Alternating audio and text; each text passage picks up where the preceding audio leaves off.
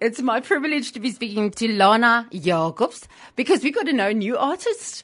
Getting to know people who not only can sing but love the Lord, that's what we're passionate about. So, Lana, hello, how are you doing? Fine, thanks. It's such a pleasure for me to talk to you today and to the listeners.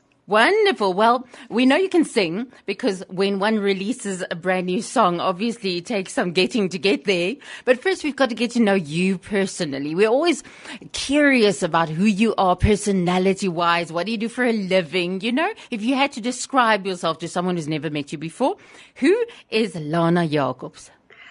Oh, my father used to say um, he understands why I couldn't decide what I want to study because I've got a lot of um, interests. So I love music, but I love nature as well. I um, love hunting. I love uh, hiking. Um, outdoor living is, I love it. And, um, I love dancing. And yes, I've got a passion for the Lord. He's, um, he's my anchor. Yes. And, um, without him, I wouldn't be able to live. Well, if there's one place that you can really see some undiluted Jesus, when you get into nature. I love that this is a place that you find yourself. It's like your connection to the Lord. When you're out there and you experience, we always love um, Romans 120, that God uses what he has created as a revelation of himself. Um, his character, his godliness, and his invisible things. That's Romans 120. So if you're out in nature, what's your favorite thing where you see God at its best? When the sun sets, it's a calmness that uh, comes over you you can't describe. Mm. And the same in the evenings when, when you watch the stars. It's a knowing of, actually, I'm so small and God is so big. He created everything. And, um, and everything is in his hand and without him it won't be uh, possible to be here and it's a privilege to be here and to live to the fullest in his presence I mean, if you're talking about a sunset or a sunrise, even, that God is this yes. creative, artistic God who paints with life and real mm. colors. I mean, we can never get to his kind of art, can we? No, no, not. We can try, but it won't be as perfect. Even the the not so perfect is perfect. yeah. yeah. And and another thing about nature, by the way, that to me is one of the more difficult parts of God. Um, is that nature is sometimes, if you look at it from the side, it looks a little merciless, you know, when, when uh, an animal goes and it kills another animal to eat it. But you like the doe-eyed doe, you know, the beautiful buck and is so pretty. And the next moment he's, he's food for someone else. And you look at that and you think it's the same God who created that whole process then created the stars. Yes, I think um, there's a lot of not only in nature, in life, there's situations where you we don't understand uh, uh, in in full um, why things happen, and um, I don't think we um, always have to understand it. I think it's more important what we can learn from it, mm. and know that uh, uh, well, it's it's sad that the deer is being caught, but it's food for the lion and the lion must also live. And um, sometimes we go through harsh times, but if we use it as uh, as as um, rocks to build with, then it's to um, benefit to other people around us. So I think we mustn't always want everything perfect. We must focus on the positive, even when it doesn't seem positive at all. Hmm. If you like nature so much, are you an introvert? Do you like quietness? Yes, a lot a lot. I need a lot of me time. yes.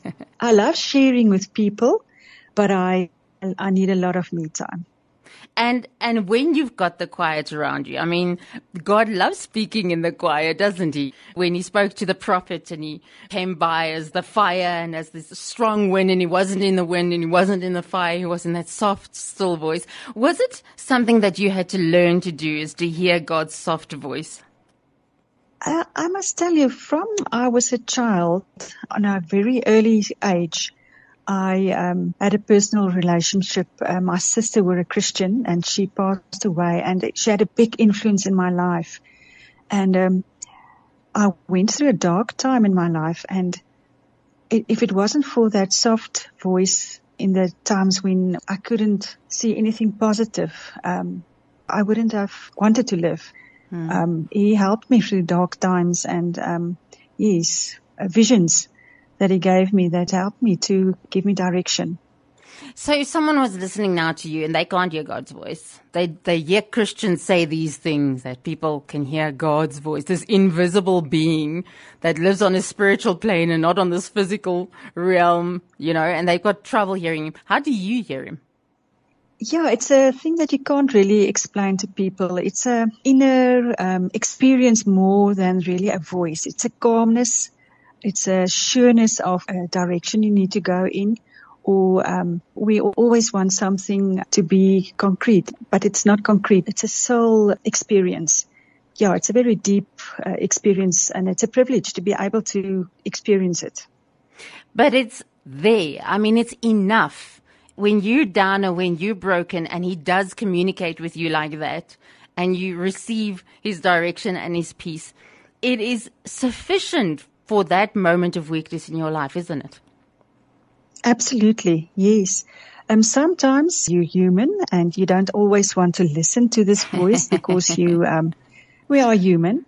But when you go and be like me, go for my me time, then you realize again and again and again that it's absolutely worth it to listen to that experience, to take it to heart, mm. um, and really live it um, and not just go on on your own route and decide what you want to do. God um, actually does know what He's doing. He does really. I can really, I can look back on this last few years. I can attest that He was there for me, and He was there before I were at certain places. He already laid out the route. So yes, definitely, He is He's alive. Yeah, that's a very special thing when he does that. But now I'm curious about your music because lots of kids start like at 11 when they start their musical careers. But it seems with this lockdown, lots of people who had this thing in them have decided, let's go for it. Let's take this leap. Um, your music, what unlocked you? It's actually a very long route.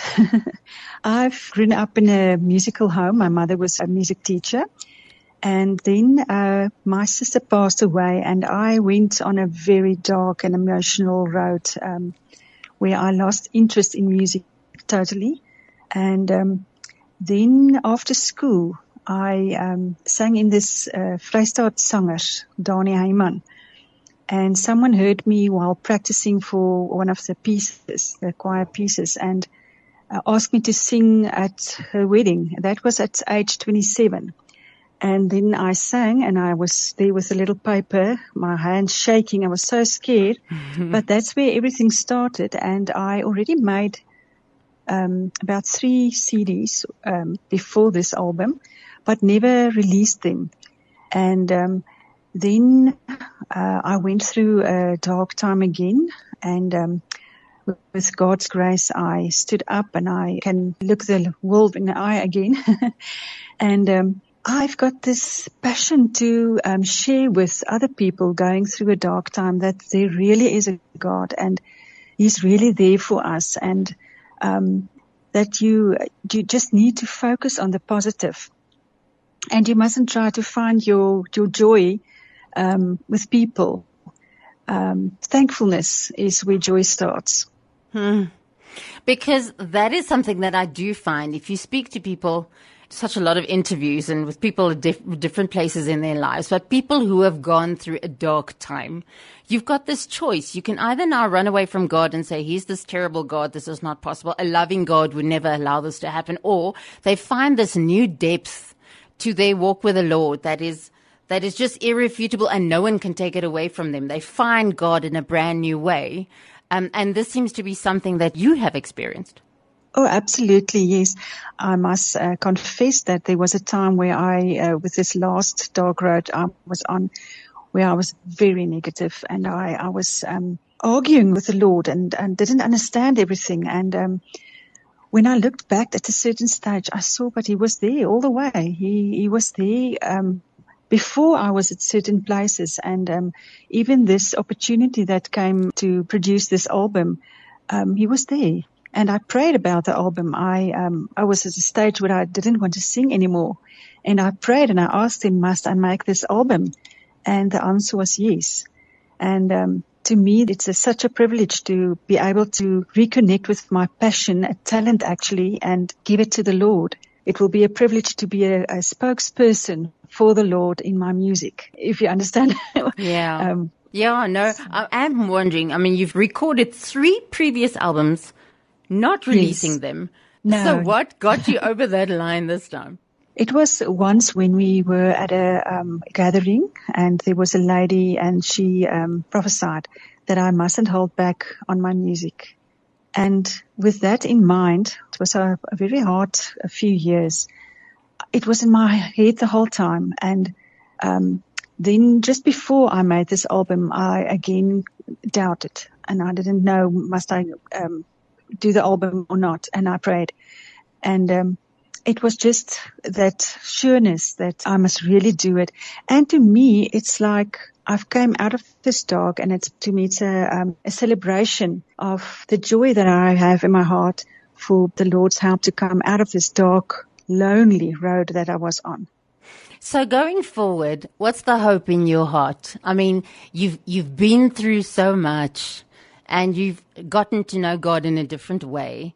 But life still goes on. It's quite relentless when it comes to that. It doesn't matter what you go through. It doesn't stop for you. It just goes on. Now going yes. forward, what is your hope now? What the music is concerned, I placed it at um, Jesus' feet. Where he wants to use it, it will be my privilege. I've got a lot of other uh, places where I um, invest my time and my um, resources. So I want to live my joy of being out of this dark place in everything I do and be an example, especially to my own children, um, that no matter what life throws at you, you can look at the positive, focus on the positive, and um, with a thankful heart, you can do anything. You can prosper wherever you are. So to me, it's a way of living to be thankful and to focus on the positive and when the harsh times come, to be able not this time to go under again, but to be so close to God that you uh, don't go there again. Hmm. Um, and be an example that he's really with you. Yeah, or with me. I like this song of yours that you're releasing, ek u ontmoet, where I meet you because it's amazing how God doesn't expect us to get up, you know, drag ourselves by our own bootstraps and get somewhere we, we can meet him now at, at that positive place, at that in control place that he actually goes and gets us where we're at. But what's your song about? Uh, this is actually a song of uh, Juanita du Plessis and, um, uh, which is very close to my heart. And, um, in times when I was very um, uh, in that dark place, it was my. I, there was a stage where I studied for half an hour. I um, prayed for half an hour, and I cried for half an hour. And during that time of prayer, it was that knowing that um, He's really there, and um, He made me calm. Yeah, that's what this song is for me. Um, that knowing that He's there, His light is on me, and He's he's proud of me. He's proud of me in everything. Um, I'm a child of him and he's, he's proud. And, um, it helped me a lot to get through the dark times.